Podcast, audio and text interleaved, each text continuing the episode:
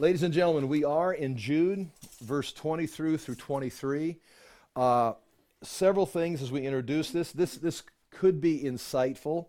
Uh, what, what's taking place right here. There's three groups of people, and again, I'm going to teach this. I put this into a, a, a system, a, a way of looking at an outline. You can maybe not agree with it if you wanted to, but he's basically addressing three different groups of people, three levels of individuals here. Uh, the first one, I'm going to say they're, they're believers that are, it, it, it, it says they're doubting. They are, they are kind of like, they're hearing certain things about the scriptures about Jesus Christ that conflict with what they know, and it's like, well, that seems to make sense. So I'll go through several examples, I hope, uh, in our own time, but it'd be similar to us looking at Genesis chapter 1 and a, and a six day creation, but then you got evolution right over here. It's kind of like, well, I want to believe the Bible, but man, evolution is it's so scientific, which it, it is not. It, it's it's garbage. But you know, we have that, and so now you're doubting the scriptures. That's this first group. The second group is going to be a group that has actually embraced it. They've embraced the false teaching, and so now they're they're agreeing with it. Yeah, you know, the Bible's just made up, and so what we have is you know, Ezra just made it up in 450 BC, and it's not really historical. And, and so, so now we got to find some other foundation, some other truth. And so, well, let's just go with tolerance, and everybody's okay, you're okay. We need to embrace all people. And now they're embracing uh, what we just say that you're, you're, embracing woke. You know, it's like oh, I'm a Christian, but you know, we need to be aware of all these. It's like, well, no, no, no. You're you're you're you're drifting, and then you're going to have those over here that we're going to call I'll I'll call them lost uh, and, and both these are talking about, and they're, they're heading for eternal damnation. Uh, and, and the lost are, they're going to be talking about the flesh and the filthiness of their garments, which means they are now what we'd say practicing. Uh, theology matters. One of the things you'll notice in this, again, this is, Jude definitely has morals and, uh, and ethics and godly character. He uses the word godly and godlessness. But uh, the whole book is about the things that you were handed to you, the, the, the, the faith that was once for all entrusted to you, which means the body of truth, this body of information, this doctrine, this, this truth. So you begin with truth, and then from truth comes your application, your behavior. He's not running over here giving you a list of do this, do that, do that, stop doing this, and all these things. It's like, no, no, no, that's secondary. What you've got to have is this body of truth that comes from God. It will transform you, it will sanctify you, and you'll be conformed into the image of Christ, and you'll start growing towards Christ. And indeed, there's going to be ethical output from the truth. But there's nowhere in here he's like stops just chews people out for being immoral. He's chewing them out for having bad doctrine. He's rebuking them for, uh, and, and this was happening here. They're, they're doubting. Now they're embracing it and now they're practicing it. And now he talks about them having filthy garments. He goes right back to Zechariah chapter 3. We'll look at that. And so these are the three groups. Now, along with that, I'm going to add to that. Uh, uh, see, I, am going to, this is 1, 2, 3 in Jude, verses 22 and 23. But I'm going to call them, uh, in, and I'll, I'll go through some notes here, 2, 3, 4, because there's a first group up here, which we already know. The book is being addressed to the beloved. These are those that are in Christ. They're holding to, and he just got addressed, done addressing them in verses 20, uh, 20 and 21, telling them, you know, build yourself up on your faith, which means most holy faith, which means the most holy information, which is the apostolic doctrine, the scriptures. Pray in the Holy Spirit. Uh, uh, put your hope, waiting for the mercy of Christ to be revealed. You are the beloved. You, this is how you start building yourself up. That's verses 21, 20 and 21. But before that, verses, say, 17 through 19, and throughout the book, they were told, he is talking, the apostles warned you, these guys are coming. It's like if we're going to present truth, there's going to be someone come that's going to counter the truth, and these are uh, the heretics. These are the false teachers. And so this is the fifth group. The first group is the beloved. They are in Christ, they are saved but they're being influenced by this and they're going to become weak, confused, unproductive. and not going to be able to do the service to God at this time in history. There's this other group who are the heretics. They have fully embraced the false teaching.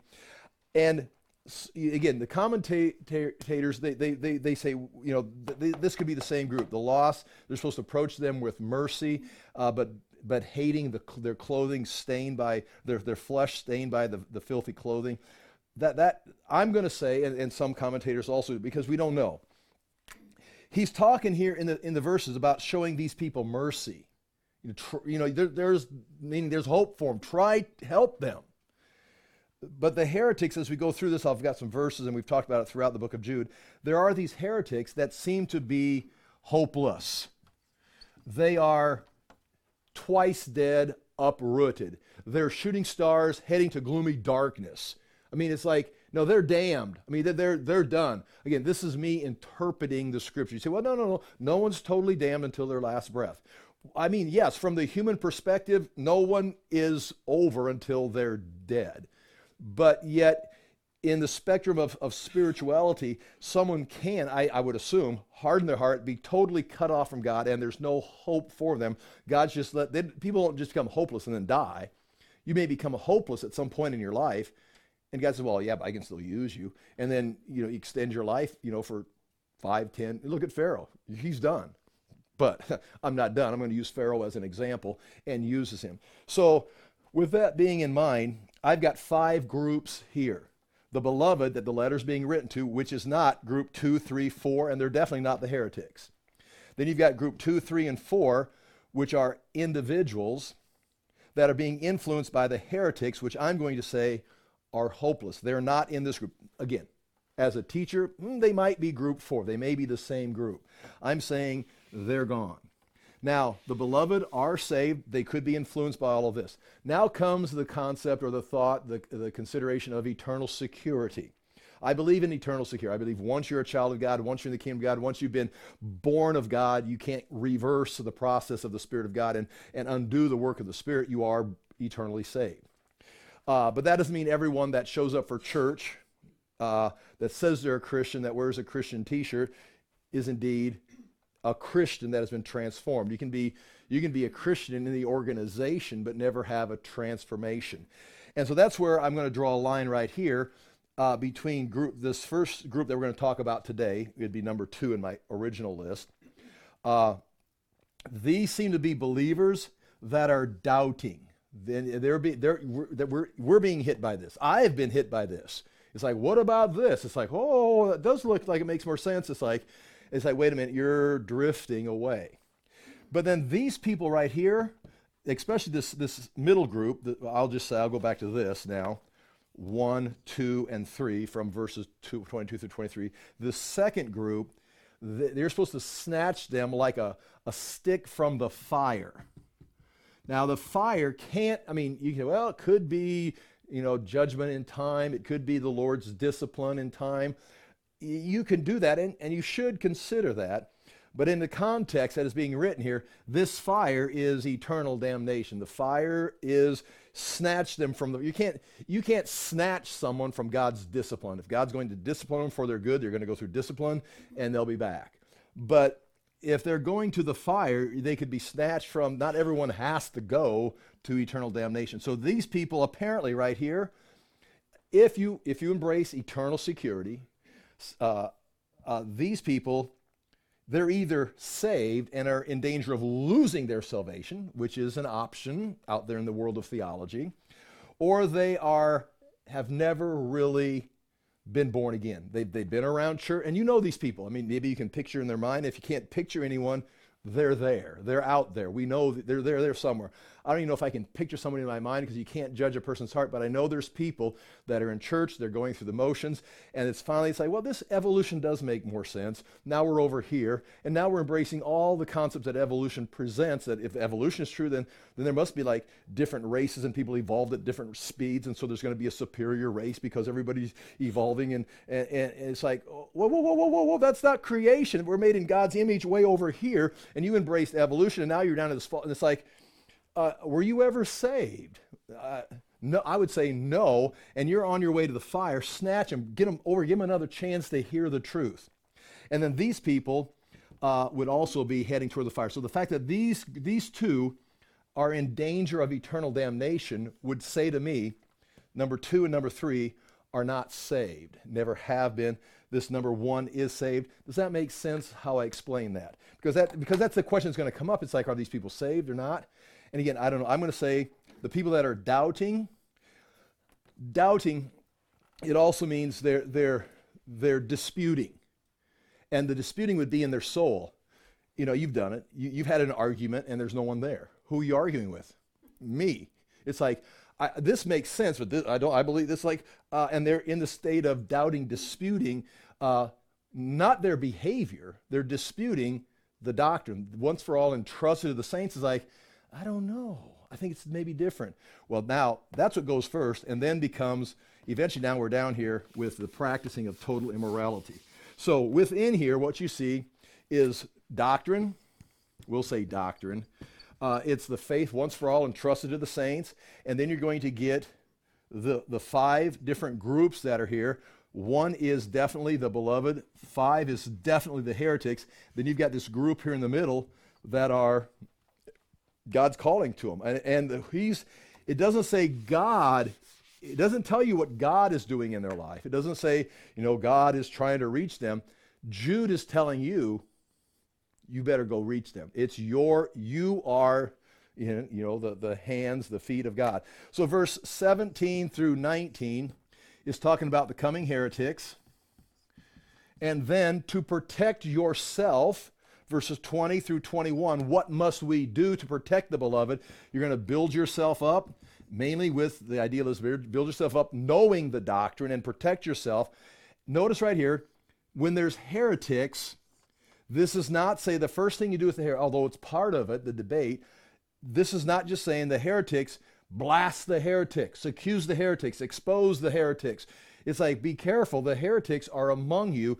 You better build yourself up. In other words, there's a place of attacking the heretics, saying they're wrong, but there's also a place of you better have a little defensive system too and build yourself up. And then verses once you're built up, once you've identified the heretics, once you've built yourself up, now there are others that haven't built themselves up, that have been lost, have fallen through the cracks.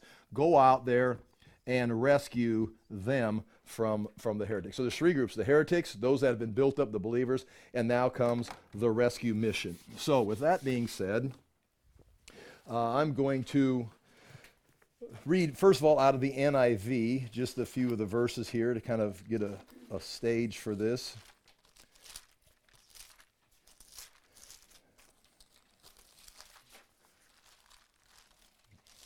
Okay.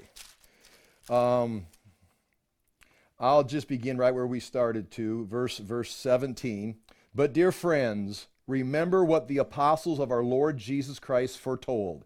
They said to you, in the last times there will be scoffers who will follow their own ungodly desires. These are the men who divide you, who follow mere natural instincts and do not have the Spirit. Again, they divide you in the sense that if you all have the apostolic doctrine, if you all hear the truth, the faith that was once for all entrusted, that's where unity in Christ, when it talks about unity, uh, when Paul talks about unity in Colossians and Ephesians, we have unity. Men have unity, not here because we're men. We're all going to unify. We're going to unify in Christ. And so instead of us unifying down here. Let's all just get along. Let's all just agree to disagree. We're all different. Let's all be tolerant. That that's not that's not the Bible. That's not New Testament because this is this there's chaos down here. There's false teaching down here. Uh, you're going to have to divide down here. You cannot be unified with the cosmos. You're going to have to identify the truth, and then as this person identifies the truth, they start growing to Christ.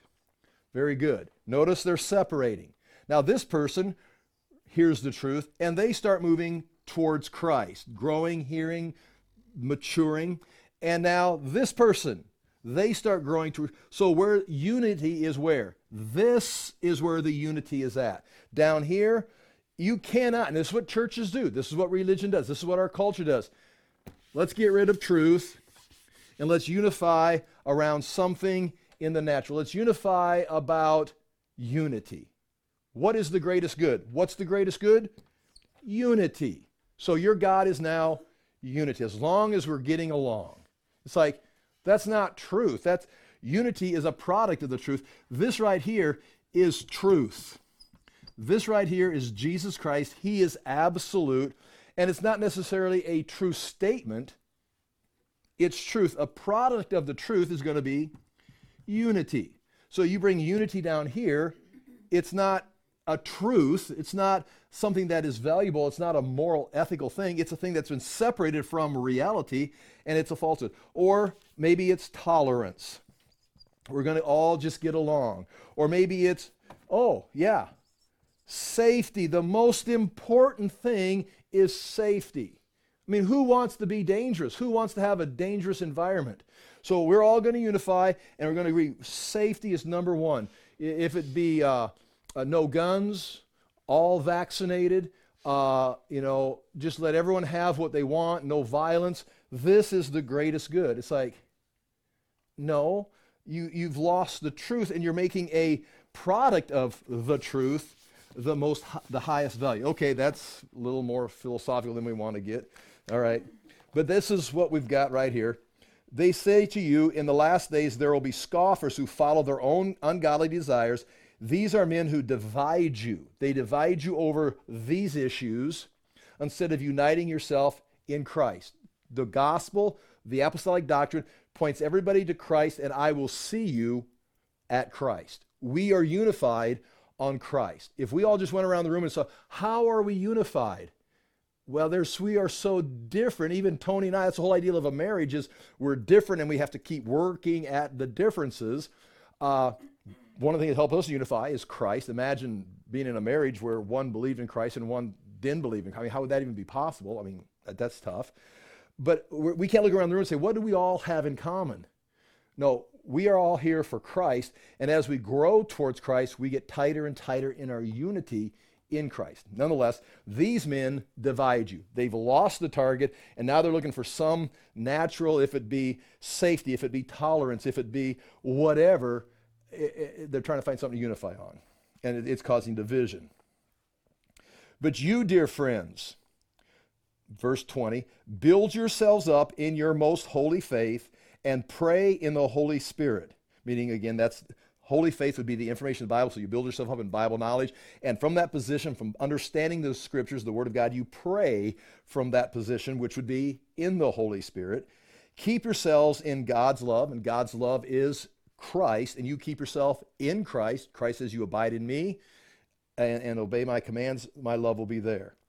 Keep yourselves in God's love as you wait for the mercy of our Lord Jesus Christ to bring you to eternal life. In other words, we're not looking for eternity here, we're looking for eternity in Christ. Now, that will manifest in a physical kingdom, but it's going to be Christ's kingdom. It's not of this age. Now, that identified the false teachers, that identified what you're supposed to do. Now, verse 22 and 23 for today. Be merciful to those who doubt snatch others from the fire, and save them. To others, show mercy mixed with fear, hating even the clothing stained by corrupted flesh. Now, all of that has uh, a background in the scriptures. We'll take a look at it. Now, on your notes, just for your own entertainment pleasure, actually for my entertainment pleasure, uh, this is a from the Bodmer Papyri. There's a copy of. Uh, Jude involves, it's got verse 24 at the bottom. I try to type over the top of it, try to find some of the words. I identified where verse 24 begins. I identified roughly where verse 23 begins. I, I couldn't make sense out of verse 22 and 23 in the Greek, but I did make progress halfway through verse 23. I've got the, the for example, the epsilon kappa right there. I've got that identified. Uh, and then the, the, the uh, the the pros, you know, first, and it goes. So I've got that identified, and some of the translations I've got there. Nonetheless, that's for my entertainment pleasure. What's interesting about that is that is uh, called Papyrus 22 or P72. I'm sorry, P72. It's from 250 to 350 A.D. So this is the Book of Jude as a, a handwritten copy from around that time period. Okay. Uh, again, there's really no value in that except I was having fun trying to see if I could translate it. And there you can see my efforts. There's also a picture of that same papyrus right there. And that's the earliest copy of, uh, of, of Jude. Uh, now, it's going to show up in Codex Alexandrinus, it's going to Codex Sinaiticus. It's going to show up. I mean, it's not like, but that's the earliest copy that we've got from what I understood. Okay. Uh, first thing on the notes there is the five general groups. I went through that. Uh, the solid believer is what the first one is. Uh, these are the beloved, addressed in verse 20 through 21, uh, and they're to serve the numbers 2, 3, and 4. The doubting believers, I want to read through this, then we'll go to some of the text. A lot of these things I've already said. The doubting believers, it says, have mercy on those who doubt. Who are these? These are the first, uh, I, I, don't want to say subclass, but this is the first of those. Uh, and again, at any moment, we could be dabbling in that. I could be dabbling in that. When I hear something, you know, scientific or I hear something, a, a critique of an interpretation, uh, and I start doubting, again, it's like I'm a Bible teacher, but I grew up in the 60s and 70s where it wasn't even true. And I mean, I, I dealt with a lot of doubt. Uh, and so I was very excited to find apologetics and some things that can like sink your teeth into it. Then once you got into that, it's like, oh, now it starts making sense. Sometimes they pass it off as this is illogical. You have to be illogical to believe in a God. Well, if you philosophically work that out, uh, there's really only one way things can come into existence. Either the universe is eternal and it's always been here, which makes it a form of God, but science proved that wrong in the late 1800s, 1920s. The world is Einstein, Hubble's telescope, all proved that was a rocking time in history. It's like, whoa, this had a beginning. Ah, and that's what Genesis 1 says. Well, so now science says it had a beginning, but it came out of nothing. Now, if you say that in a university, in an academic setting with a big textbook, it sounds, oh, okay, let me write that down. But if you say that you know, in a coffee shop, nothing produced everything. It's like, are you talking about a Disney show? Or are you what are you talking? It's like, no, no, this is truth. It's like, no, that didn't make sense. So again, um, those are things I had to work through as I went through. So again, this first group, doubting believers. Uh, here's some things I wrote down. These are the believers uh, who are doubting. I wrote that wrong. Who are doubting. Examples today might be some of these things: theistic evolution, doubting creation and leaning towards God using the unscientific process of evolution to create everything out of the big, big bang while guiding random selection. Okay, because I got this huge problem of evolution and I got to believe that God created it, and I've toyed with this. How about there is evolution? It's unspo- impossible, but God used evolution to move the pro that okay you could do that he could have god could do anything except that's not what the bible says he says he created them and they produced after their own kind. They didn't evolve, leaping from one kind to another kind to another kind. They were this kind and they produced after their own kind. And again, you can see if you get into it, I, I don't spend a lot of time with it, but they can find, you know, things that are supposed to be millions of years old, a, a fossil, and it looks just like something that died in your backyard this afternoon. It's like, where's the evolution? Oh, well, it, it, it, you know, you've got as much science, probably more science, proving evolution false. Nonetheless, that would be something you'd have to deal with today theistic evolution. The authority of Scripture. We talk about this on Tuesday nights, just in passing. The authority of Scripture, doubting the text of Scripture was written by the claimed authors. Like Moses didn't really write Deuteronomy, and, and Samuel didn't really write anything, and David didn't write anything. Jeremiah was Isaiah. Who knows who wrote Isaiah? Well, if they didn't write, that means these were created sometime during the uh, years of between 500 and, and say 450 BC, uh, the Old Testament was written by some scribes that just artificially made up all. This is huge. There's seminaries that are based, seminaries that you've got pastors in town leading churches, that their seminaries based on this concept that the Old Testament could not have been written by the people that claimed to have written it. It was made up by scribes. Sometime in Babylon, during the Babylonian captivity, they came back and said, Hey, guess what we found? We found these documents. Uh, looks like I'm a priest and you give me a tenth of everything you've got. Uh, and all, all, all you guys got to get circumcised, so line up here. Uh, and they began, it's like, Oh, great. Everybody line up here. Here's my money. And, and they start cutting. It's like, oh, that, that, that, that's just one way of mocking it. But it's like, or it could be true uh, that, that Moses was real, Abraham was real, and these are all historical documents. Well, once you go down this road and you do the same thing with the New Testament, how do we know that Jesus said everything he is recorded in the Gospels I mean, that's what Matthew said he said, and this is what John said he says, but John was writing, you know, early in the 1800s, yet they're still saying John wasn't written until 150 AD. One of the disciples of John wrote the book of John. And then, of course, they find the John Ryland manuscript that was written in 115 or 120 AD. That means, oh, it was written beforehand, which is closer to the time of John. But unless you get down that, you start doubting the Bible. You start doubting Scripture. So now, I mean, this is something you and I deal with. Uh, doubting creation, the way it's recorded in Scripture, doubting that Scripture was really like the authentic revelation given by God to man, um, physical resurrection of Jesus, doubting that Jesus really did miracles, that said all the gospel writers put in his mouth, that really returned from the dead to resurrect his body and physically ascend to heaven. We will, Easter, everybody believes in, quote, the resurrection, which is another way of saying we all believe in hope. We all believe in a second chance that, you know, you just got to keep pressing on. No, no, no. The resurrection, as presented in the Gospels and in the epistles that Paul's writing, is that Jesus died physically, was buried and in a tomb for three days, and then he came back to life. Didn't come back like a ghost, didn't come back as, as you know, a spiritual being, but came back into his physical body, resurrected. The beaten up, scarred, mutilated physical body came back to life and walked out and says, I've conquered death. If you have faith in me, if you trust me, you will not die either.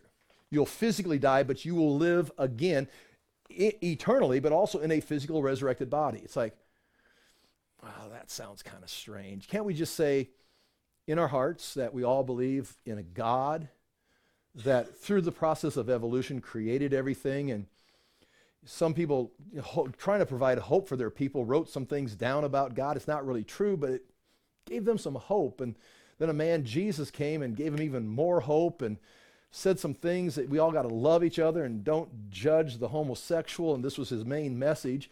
Uh, and then, you know, he says, you know, I'll come back and everything will be fine. And then he died and just kind of disappeared. And his disciples says, man, we hate to lose a guy like that. What a great leader.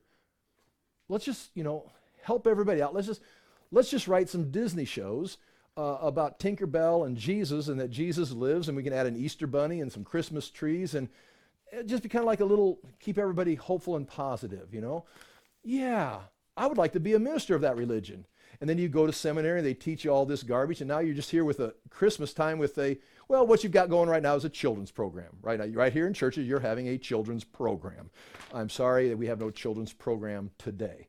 Uh, but nonetheless these are those that are doubting and it's something that it's that's that that's that first group uh, these point two on the bottom of page one these are to receive mercy from you I, I will mock them i'll make fun of that idea i deal with the same thing but our the, the mature believer who has built themselves up, you need to have mercy. These people are being overrun with false teaching. What is your approach to them? Well, they don't even believe the Old Testament. They don't believe Jesus came out of the tomb. They don't even believe in creation. To hell with them. No, God will pull that string when He's ready.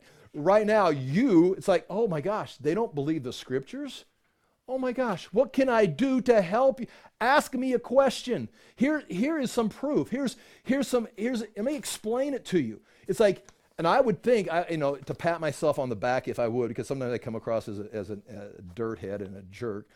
But that's kind of the whole purpose of Generation Word Bible teaching ministries. It's like, I saw churches that were just godless. I mean, in the sense of no Bible.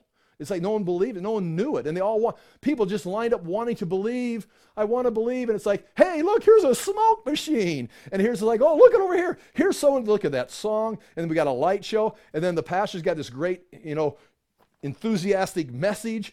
It's kind of like maybe even had a verse on the overhead screen. And it's like, man, we're stupid. I mean, we're totally, we, we've lost the faith that was once for all entrusted to us. And I was in that group from the 60s. And I was in that group of just, looking for. I remember being a kid and hearing so pastor maybe would read like a, a verse out of the Bible, and I just again get emotional with me if you want to. But you know, you sit there, la da da da da, and then he'd read a verse out of the Bible, it's like, whoa, tell me more. And then he'd go off and springboard into that about a story about his family vacation. It's like, what? I almost, I thought I almost heard something there, and it just went on like that for week after week, year after year in churches until finally boom, you heard the Bible being taught. It's like, where has this been? The, the whole nation would be different if churches were just hammering the scripture every week, is my thought. It's like, well, that, some people wouldn't come. well, then wh- let them go. Why would they, they're not interested in the Word of God? Then they're not the sheep. The sheep are here listening for the Word of God, and you got a bunch of goats in here feeding them, you know, goat food, and the sheep are going, bah, bah, "Where's where's the Word of God?" It's like, and they're all lost. And on mercy, I thought, my gosh, I found it. I'm going to start telling it. And so again, I'm not bragging about myself, but I've experienced, you know, one, the judgment, you know, judgmental, but also, my gosh, these people are doubting. They don't even believe the Bible. They don't even believe Moses was real. Or Adam, that Adam wasn't a real person. I mean, if but I believe in Jesus. And Jesus died for the sins of Adam's fall. Well, Adam wasn't real. How did Jesus die for something that wasn't real? It's just a made up story. So God sent Jesus to die for a fabricated story that Ezra made up in 450 BC? That doesn't make sense. No, it doesn't. So either Jesus isn't real or you've got to embrace the text of Scripture. Nonetheless, show mercy to those. The next group, the falling individuals. Once you get into that false doctrine, it's like, okay, I don't believe in creation. I don't believe in a physical resurrection. I don't believe in the authenticity of Scripture, but I am a Christian. Okay, all right. Uh, theology matters. What do you believe? Well, I believe we evolved. I believe that God loves everyone. I don't believe that there's a hell because God would never do that, because I would never do that, because now God is being created in my. I would never create a fire and send people into an eternal fire. So I'm sure God wouldn't either, because my God would never do that. My God. So now you're creating your own God. And now you've got rules. You got to come. Now you're going to have to apply your theology. And here comes. Uh, these are called uh, save others, it says. Jude says in verse 23 save others by snatching them out of the fire. So those that are doubting, show them mercy, trying to get them back in the truth. Others are actually embraced that falsehood and are now heading to the fire, heading towards damnation. And you're going to snatch them out of the fire like a branch out of the fire uh, called here, I call them falling individuals instead of failing believers, or failing individuals instead of failing believers, merely because how can you rescue them from the fire if they're already saved? You see, again, so if they're heading towards fire now, they've either lost their salvation or they were never saved. And that's another theological question. I'm of the set that they had to be failing or failing uh, individuals, not failing believers. They would be the first category. Um, these apparently are believers who are in danger of losing their salvation or individuals who have thought about Christianity, been around Christianity, can speak Christianese, but have never placed faith in Christ or repented of their sins to trust in the Lord's work on the cross. They've been to all the church activities, they've been to all the children's programs, they maybe even run the smoke machine for the church services, uh, but they've never really repented of their sin. They never re- repented of of being in the world and come to Christ by faith. They maybe even know some verses. They probably teach Sunday school. Heck, they probably got a Sunday school class they're teaching. Uh, but they're, they, they don't know, they've never come to Christ. And so now they're over here. Now it's, they're heading towards hell. Your job is to snatch them from hell. It's going to start with doctrine, trying to get them back over here to the truth. The next step is going to be very tragic is these are lost individuals, which would be the same thing as the, the failing individuals, but these have actually now, just like we talk about theology, if you embrace true theology, it should start transforming your life. You should be living more like Christ today than you were five years ago, 10 years ago, because you're growing more and more. The Word of God is trans. Your theology is changing. Your theology is telling you this is wrong, this is right, and you're starting to form that way. Now they've embraced a false theology, they're, they've completely been steeped in it, and now their theology teaches them certain things uh, about the world, about their own nature, that leads them to uh, uh, a, a, a, sinful life. And I got point three. Uh, they uh, under their lost individuals, there there have they have come they have accepted the doctrines of the heretics and are practicing the corrupt lifestyle promoted by the heretics. It could be uh, one of two things anti, boy, try to spell this, antinomianism. Or it could be, oh, here's another word. I better look at this one. This has got some C's and S's in it. Asceticism. And it's like asceticism. Can you copy it? Is, is that right? Close. Yes, thank you, thank you, thank you. Antinomianism is is what we'd say immoral. You just you're you're just sensual. Asceticism is identifying that the world is evil, that flesh is bad, and so you stop doing good things. Things that God created to be good, you reject them. It could be food. I don't eat that kind of food, which is really a challenge to some of the, the ideas today you're rejecting the goodness of God. God created things that are good, and you can be flying in the you could be flying in the face of God by saying, "I don't eat that kind of food." Now, if it's chemicals, if it's bad for you, if it's got too much sugar, uh, that okay, yeah, that's unhealthy. And if it's for health reasons, that's uh, understandable. But if it's it's something that God created that is good, in fact, Paul prophesied, following doctrines of demons, they will abstain from certain foods. And who's teaching this? Demons. You abstain from. Uh, it could be marriage uh, marriage is itself, or sexuality in the sense of, of the act of sex, is itself. God created it. It's good. It's in, enforced in the scriptures. But now this is, we're too holy for this. You've got screwed up doctrine. The world is created good by God. It's got a sin to it, but you can't embrace as long as, especially Paul tells Timothy, especially when you're giving thanks to God. These things are good when kept in the right order. So asceticism is rejecting the goodness of God and becoming very, what we'd say, legalistic or ascetic. Immoral would be a classic case of this, and, and we're talking about in reading Irenaeus, you know, and, and this comes up in, in, in his, he's attacking Gnosticism, but they've got a whole, I mean, it's, it's ridiculous, and he's making it ridiculous by trying to get all the details of their, their crazy theology. But basically, you can have people that are coming from two directions uh, let's just say, uh, uh, we'll just say the spiritual and the animal. And uh, these people that come from the animal have a, a, a, this is not the correct terminology, but they would have this fallen nature that if they're going to please this God, which isn't God, it's some angelic eon, aeon, whatever, fallen, they've got to follow a bunch of rules because they're not pure. But if you are of the people, and these were all the leaders of the Gnostics, would all be this group here, you are spiritual, you came from a completely different source. See the evolution here, even in there. The, they, they evolved from this side, they evolve from this side. You are pure in spirit, so you really can't sin. Now, I know you're stuck in a body, but understand your spirit is so far from your physical body that anything you do in your physical body like that can separate you from your pure spiritual condition. I don't think so. So eat, drink, and be merry, whatever you do in your body. It's, in fact, you're actually promoting the concept of your position in this pure spiritual state of just doing all the things that these people can't do because it would corrupt them. You can do them, and look, still pure. I did all these wicked sexual sins, and look at me, unaffected. It's like, well, that's who, who would teach that? That's what Irenaeus is fighting that is sweeping through the churches of Rome and Asia in the second century. That's, that's called Gnosticism. It's like, and you say, well, I would never, I've never heard anything like that before. Uh, we wouldn't do that today. Oh my gosh, do you really want me to go down there and explain?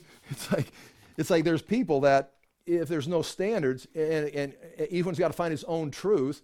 Now, you may be, if it's fine with you and you want to be a Christian, and you've got these Christian values, uh, that's fine, Christian morals, they would say that's fine, that's okay. Not, not really, because they're going to attack you. They're never going to say okay. They're never going to let you be tolerant. But they're going to say, I found my own truth, and my truth is proved scientifically, which means nothing because it's just their emotions. This is another word, scientific day is another word for emotion or wannabe or fantasy. And now I'm sinning but I'm bringing glory to God because this is how God made me. It's like, okay, no, no, no. You just created your own truth. Yeah, in your in your in your theology, you're fine. But the thing is, this this all fictional. You don't even have a God or an end. You don't even have judgment. You're all yours is going to be forced into this reality over here, and you're going to be found judged. And that comes up to this this next group right here. They have thoroughly embraced it. These are lost individuals to others. Now, watch it. Talking about this kind of a group right here. These are not people that are doubting. These are not people that are accepting, trying to neutral or, or uh, balance out their theology with the world. uh, and are, are accepting of this kind of a thing. We're not going to do it, but I don't want to be judgmental. These people have gone into it and are practicing either extreme asceticism, like living in a cave, only eating you know raisins or something for 30 years, or they're completely engulfed in the sensual world. Uh, lost individuals, this is what he says to others, show mercy with fear. You're still showing them, what about these? Well, they're, I'm going to judge them. They're terrible. Well, no, no, no, no. You're right, right, right. That, that's your theology. But your theology says they're messed up. In fact, he's going to use the word hate here in just a minute. But they need mercy. Now, how are you going to show them mercy? I mean, that, that would be the spiritual God. You know, if nothing else, prayer. I mean, prayer. It's like, well, watch, let me show. You. Here's what he says To others, that'd be this group here, show mercy with fear. Now, that's not you're supposed to come and try and say, boo, you're going to go to hell. You know, I'm going to scare him into heaven. It's like, now that's you. You're going to show them mercy, but you, you better be afraid. I mean, you're dealing with some heavy satanic doctrine and satanic practices. So be merciful, but man, I mean, get a safety belt on you and make sure you're, you're, you're built up in the faith, you're built up in prayer because you should be very afraid of that person. Not, not that person, but that, that what they've embraced. Well, I'm just reading what Jude says. To others, show mercy with fear. See, show mercy, hating even the garment stained by the flesh. And so now you've got garment stained and flesh. And what is being said here, this both this this second group where it says snatch them out of the fire, that comes from Zechariah chapter 3 and this follows up with Zechariah. So just like always, we can see right here, all of Jude has always been quoting a text, then making an application, quoting a text, uh, you know, or referring to a text. Here, this text right here, we'll look at it, is Zechariah chapter 3.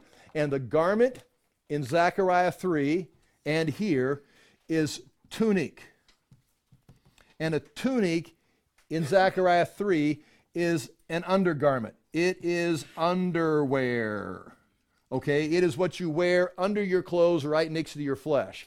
Stained, which he gets out of Zechariah, is human waste. It's it's yeah, it's it's waste. Human waste. I'm trying to think of a word to write on the board that wouldn't cause people to shut off the live stream. Uh, uh, but you know, I, we're all adults here. Uh, I don't know what I'd say if I was teaching a high school or middle school youth group. Uh, I may even say something funny. But anyway, you, I don't need to entertain you. But this is their garment, which is supposed to be like righteousness, is stained, not infused by the Holy Spirit, but stained with human waste. This comes from the body. Their garments are stained, and their flesh is now defiled. Meaning, uh, they're made in God's image, they're made to glorify God. Their flesh, their body, as a believer, is the temple of the Holy Spirit. But now their flesh has human waste on it from a garment that has been stained by human waste. Uh, it's like these, these people are, it, this, is, this is totally disgusting, smelly. It's like, and they're over here rejoicing, saying, ah, look how good this, like, oh my gosh, if you just look at it from this other perspective, you're rubbing yourself down with human waste, celebrating on how free and joyful you are. It's like that is how twisted your theology is, the doctrine of the demons, that you're celebrating in this human defilement of human waste coming out of your soul. Uh, and that's he as he says right here. This this next group right here, I, I put them in. I call them the third group here, first, second, third. To though to others, show mercy that person needs mercy.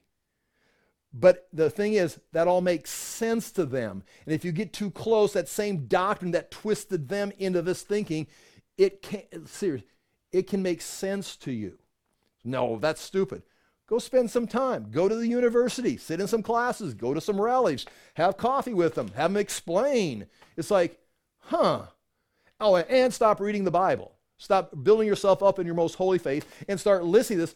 It's like, I would never go there. I guarantee you. I guarantee you. This is this is I don't want Tony to hear this. Cover your ears. I guarantee you that if I stopped renewing my mind, I stopped looking at the Word of God, and I went over here and started dwelling with this filth, I'd be like, yeah, it's all starting to make sense now. Huh. Yeah. It's like, you, you, I, it's, Galen, you would never do that. Oh, right. You, what? I'm so special? The whole, his, Jude, Jude is telling me. He says, to others, show mercy with fear because you will be just like that if you don't approach that carefully. You can't just run from them. Oh, I don't want to see it. It's like, well, someone's got to help them. And maybe it's not me, but someone should. And and as you help them, it's like it they're gonna you're gonna share with them, they're gonna share with you. It's like it's like street ministry. I want to tell you about my God. Okay, but I'm gonna tell you about my God. Oh, be careful. You're about ready to hear some very enticing false doctrines. And again, reading Irenaeus, for example, I've been doing this last week, we're we're a, less than 100 years after the time of John. We don't even need to go to Irenaeus. We can go to John chapter, book, uh, 2nd and 3rd John. I mean, John is still alive in churches that Paul started, Timothy's ministered in, and now John is minister, trying to minister in, and they've kicked him out because he doesn't agree with this. It's like, holy smokes, this can unravel fast.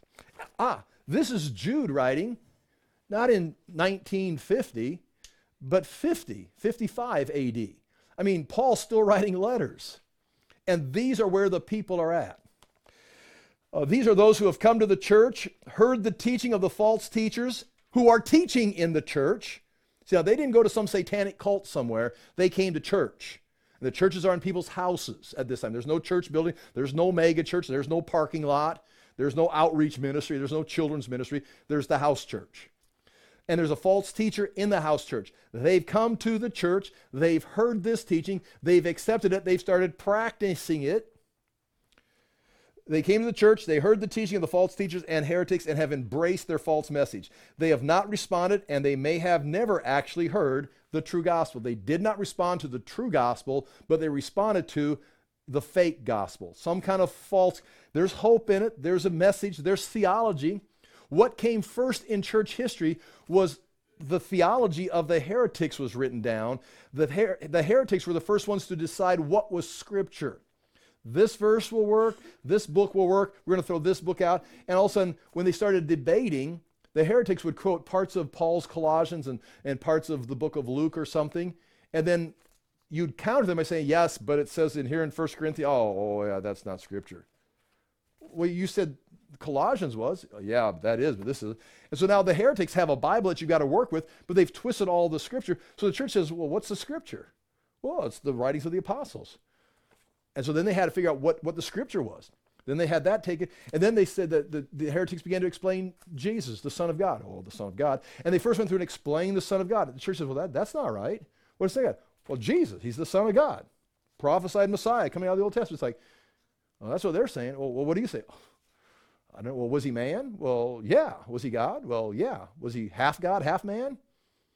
I don't know. I've never done the mathematical equation. Well, they have. They say he's 100% God and only took on human flesh for a brief moment in time. That he was a man until the Holy Spirit came on him. Then he became the Messiah. And then the Holy Spirit left right before he said, My God, my God, why do you forsake me? Because the Holy Spirit left him and he was just a man dying on the cross. So Jesus really wasn't God except he had God for a while. He's kind of like anointed with the Holy Spirit. Huh.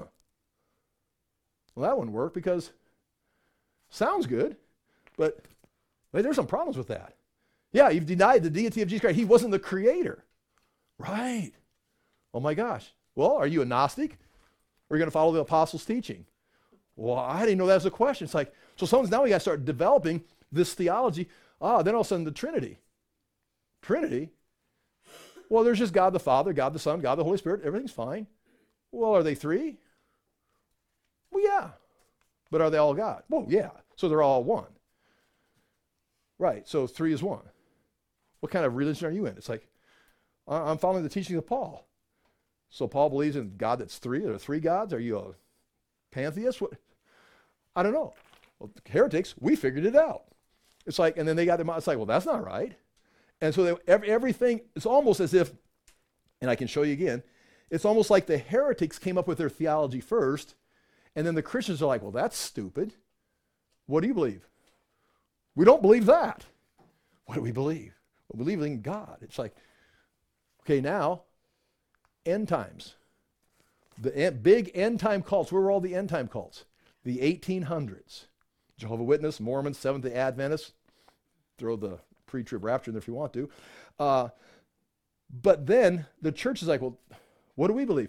And then they had the wave in the 1900s, the wave of, of, of teaching eschatology. When is this all going to take place? And how does it all take? Otherwise, it was just kind of like in the back. Anyway, enough of that. Okay. Uh, point three on page two, it says they have accepted the doctrines of the heretics and are practicing the corrupt lifestyle. It could be unrestrained antinomianism, uh, supported by the doctrine. I already explained that. Could be extreme asceticism. Uh, heretical teachings, uh, you can see on bottom of page two, verse four. The reason I put the heretics out as lost and are not saved and are not part of these groups is uh, verse 4. Certain people have crept in unnoticed who long ago were designated for this condemnation. They're waterless clouds swept along by winds, fruitless trees in late autumn, twice dead, uprooted. They're not going to produce any fruit. They're done. Uh, wandering stars for whom the gloom of utter darkness has been reserved forever. Not might be, but has been. They're heading there. They're shooting across straight into the lake of fire. Uh, Behold, the Lord comes with 10,000 of his holy ones to execute judgment on these false teachers or these heretics. So that's, I pull them out. You could put them in the same group. That's, that's a decision uh, you have to make. Now, page three, just look right here. Uh, I've got the verses written out there in Greek, a uh, little bit of exegetical work here. We've covered a lot of things already. Uh, there you see, and those who indeed have mercy on are doubting. So basically, on those who are have mercy on those who are doubting. Jude identifies specific action to be taken towards three different groups of people in the church. The first group is addressed as doubting uh, the teaching of the faith once for all entrusted to the saints and are considered false teaching, and they are considering false teaching as more logical and more appealing. The three imperatives in these two verses, 22 and 23, are uh, to the doubtless, have mercy to the failing, snatch. To the lost, hating. Have mercy, but hating their clothing. Meaning you're going to have to have mercy on them, but you got to start. So right there you can see mercy, snatching, and hating. It's like that is very dangerous. That's the stuff he says be careful of. Be fearful of what, what you're hating there. Doubting comes from the word. You can see it right there. It means, like I said before, it means to dispute, it means to doubt. Uh, the basic meaning means I separate, I distinguish, I discern on thing from another. I doubt, I hesitate, I waver. So they are wavering between two thoughts. And we all do that. Anytime you see something scripturally or it's attacking scripture, you're like, uh, and you think about it. I mean, you, you, you should be thinking people. Um, the focus on the opponents. Okay, da, da, da, okay, verse 23. Uh, save others by snatching them out of the fire and I've got that written down right there. Number two is snatching, it's in the box, and out of the fire. So you are actually going to. Uh, it, it, it, the first group is you're giving them some kind of doctrinal support. You're trying to debate with them, share information with them, trying to help stabilize their doubting, help them make a decision for Christ. The next group is they are somehow it's it, you're saved. Now we know God. Here's interesting. God say, God is the one who saves. The Lord Jesus Christ saves. But these Paul, Jude is telling these readers, others also save. You save them out of the fire by snatching them. Again, it's God who's saving, but you are the church. These people he, he died for, you're, you're saving them somehow by snatching them out of the fire. What would that look like? Snatching, uh, if we go back here, let me see if I can see this, verse 23. Okay, turn to page 2. No, no, no. Oh, no, don't go to page 2. Go to page. Um, point 2. Both these are internal, uh, in, in, in danger of eternal damnation. This verse hinges on the reference in details of Zechariah 3 1 through 5. I've got it written there for you. This is Zechariah. Now, Zechariah, the people have come back from Babylon, Babylonian captivity. They've come back, say, 538. Uh, this is now 520. They're supposed to build the temple. They stopped building the temple. They've lost momentum. And now prophets, even they're referenced by Ezra, prophets arise, Zechariah and Haggai arise and start talking to them. And the priesthood here is in the context right here. The priesthood is in context of Zechariah verse 3, and the priest is Joshua. Now, first of all, his forefathers, the priests that came before him, are the reason they went to Babylon. The priests were losers.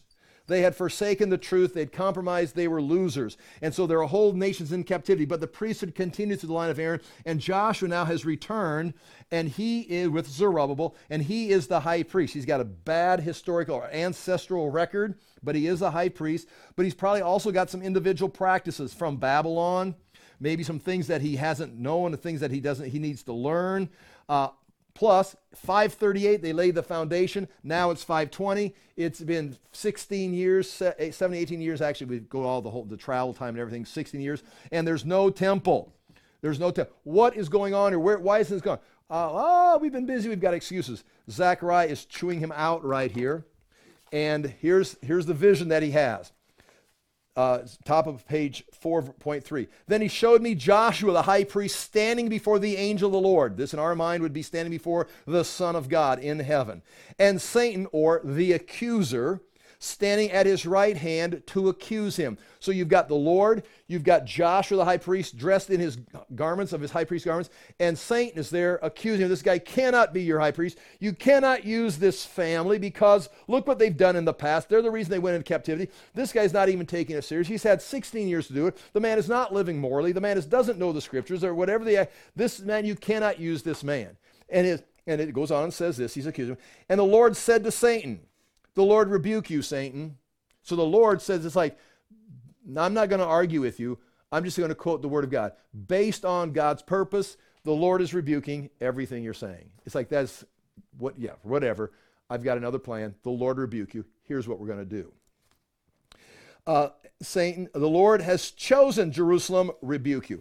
Why is this? I have got a plan. I've chosen Israel. I've chosen Jerusalem. I've chosen the priesthood of Aaron. The one who has chosen Jerusalem rebukes you. That's not even what I'm doing. I have a plan. The Lord rebuke you. Is not this a brand or stick plucked from the fire? They went into Babylon in captivity, but because they are chosen, I brought them back and put them back in Jerusalem. So you can say what you want to say about how bad these people are. I know how bad they are. I'm the one who sent them into Babylonian captivity. But I also promised Abraham and I spoke to Israel through the prophets that I will bring you back and I've got a plan. I'm going to create a new covenant with these people eventually. And so he says, I rebuke you. This is a man plucked from the fire. Now Joshua was that that's that's verse the first part of verse 23, snatched from the fire. Now he gets identified in words that are going to be used in the second half of the verse 23. Now Joshua was standing before the angel. So he's standing before the Lord, clothed in filthy garments. And the word filthy is human waste. When I use the example, and I talk to like youth groups and stuff, I've used the, it's like you're in a porta potty, a really stinky porta potty, and while you're in there, all your friends come up and turn it upside down while you're inside. And then they open the door up and you step out with filthy garments. That is the word. He's covered with human waste.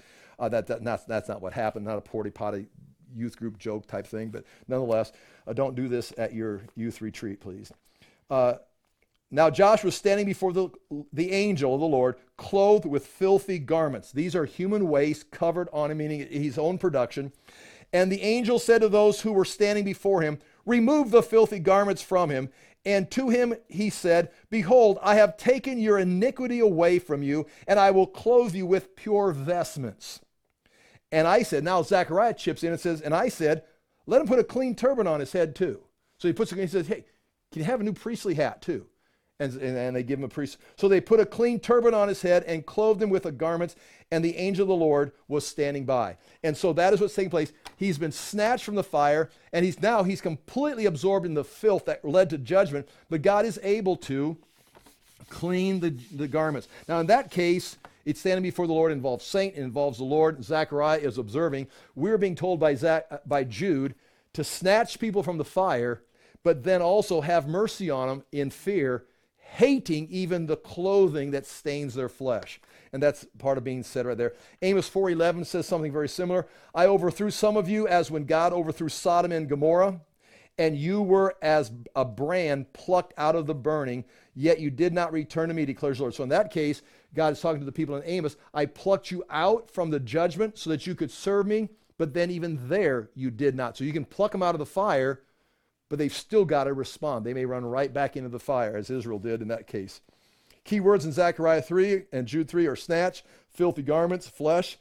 Uh, the second group point six, has been taken captive by the false teaching and corrupt behavior. Colossians 2 8 says this See to it that no one takes you captive by philosophy and empty, empty deceit, according to human tradition, according to the elemental spirits of the world, and not according to Christ. And that's exactly they take you captive with this false philosophy, and pretty soon you're living in a way that you can't imagine covering yourself with human filth. The word snatched, interestingly, you want to know this, is the word harpazo. And the reason you know harpazo is from 1 Thessalonians. Uh, it, it, translates uh, as rapture. It means to seize, to catch up, to snatch away. In, in Acts, it's used of Philip being, you know, taken away. Second Corinthians, Paul was snatched up to the third heaven. And John chapter 10, verse 21, 29, Jesus says, no one is able to snatch them out of my Father's hand. Uh, and then yeah, there it is. That's kind of what we're saying. The third group is identified there. Uh, point G at the very bottom, the word clothing is tunic, which is the undergarments. And so that is what is being said here. So we got the five groups the beloved, we've got two, three, four stages of decline, and then you've got the heretics that are leading everybody astray. This whole book is about you've been overrun by heretics. Hold to the, the apostolic, apostolic truth the truth that was once for all revealed to you, which is also what we're holding to. The decline is going to be to doubt, it's going to be to accept, and then pretty soon you're practicing their evil behaviors. And these two groups appear to be in danger of eternal damnation or fire this group is doubting, hearing all these things from the cosmos, wondering. And that's why up here in this apostolic truth, you build yourself up on this apostolic truth so you're not affected by the doubting. We do not want to reject reality. We do not want to reject scientific advancements and truth, but we do want to have this apostolic truth so we are not misled because not everything coming out of the world of academics is indeed truth. And that leads you right down this path right here. It happened in Jude's day. It happened in the Roman culture. It happened in the Greek culture. It happened in the Enlightenment ages. It happens in the modern age. We have some kind of wise, beyond apostolic truth that we're going to embrace and leads you right down here until you are, uh, right before you go to the fire, you go woke. And there you go. And you live in that reality. And then pretty soon your false reality catches up with God's reality and you find yourself in the lake of fire. So have mercy on these people right here and keep yourself built up. I'll pray and we are done. Father, do thank you for the chance to look into these things. We ask that we would, again, handle them accurately, diligently, apply them to our lives, but also see a, the call to, to build ourselves up, but also to have mercy and reach out to those around us that we can help them see the truth and let your spirit, again, do its work of, of drawing them to Jesus Christ. We do thank you for this opportunity to live at this time in history. We pray for our nation. We pray for our churches in the Western world. In Jesus' name. Amen. Thank you for your time.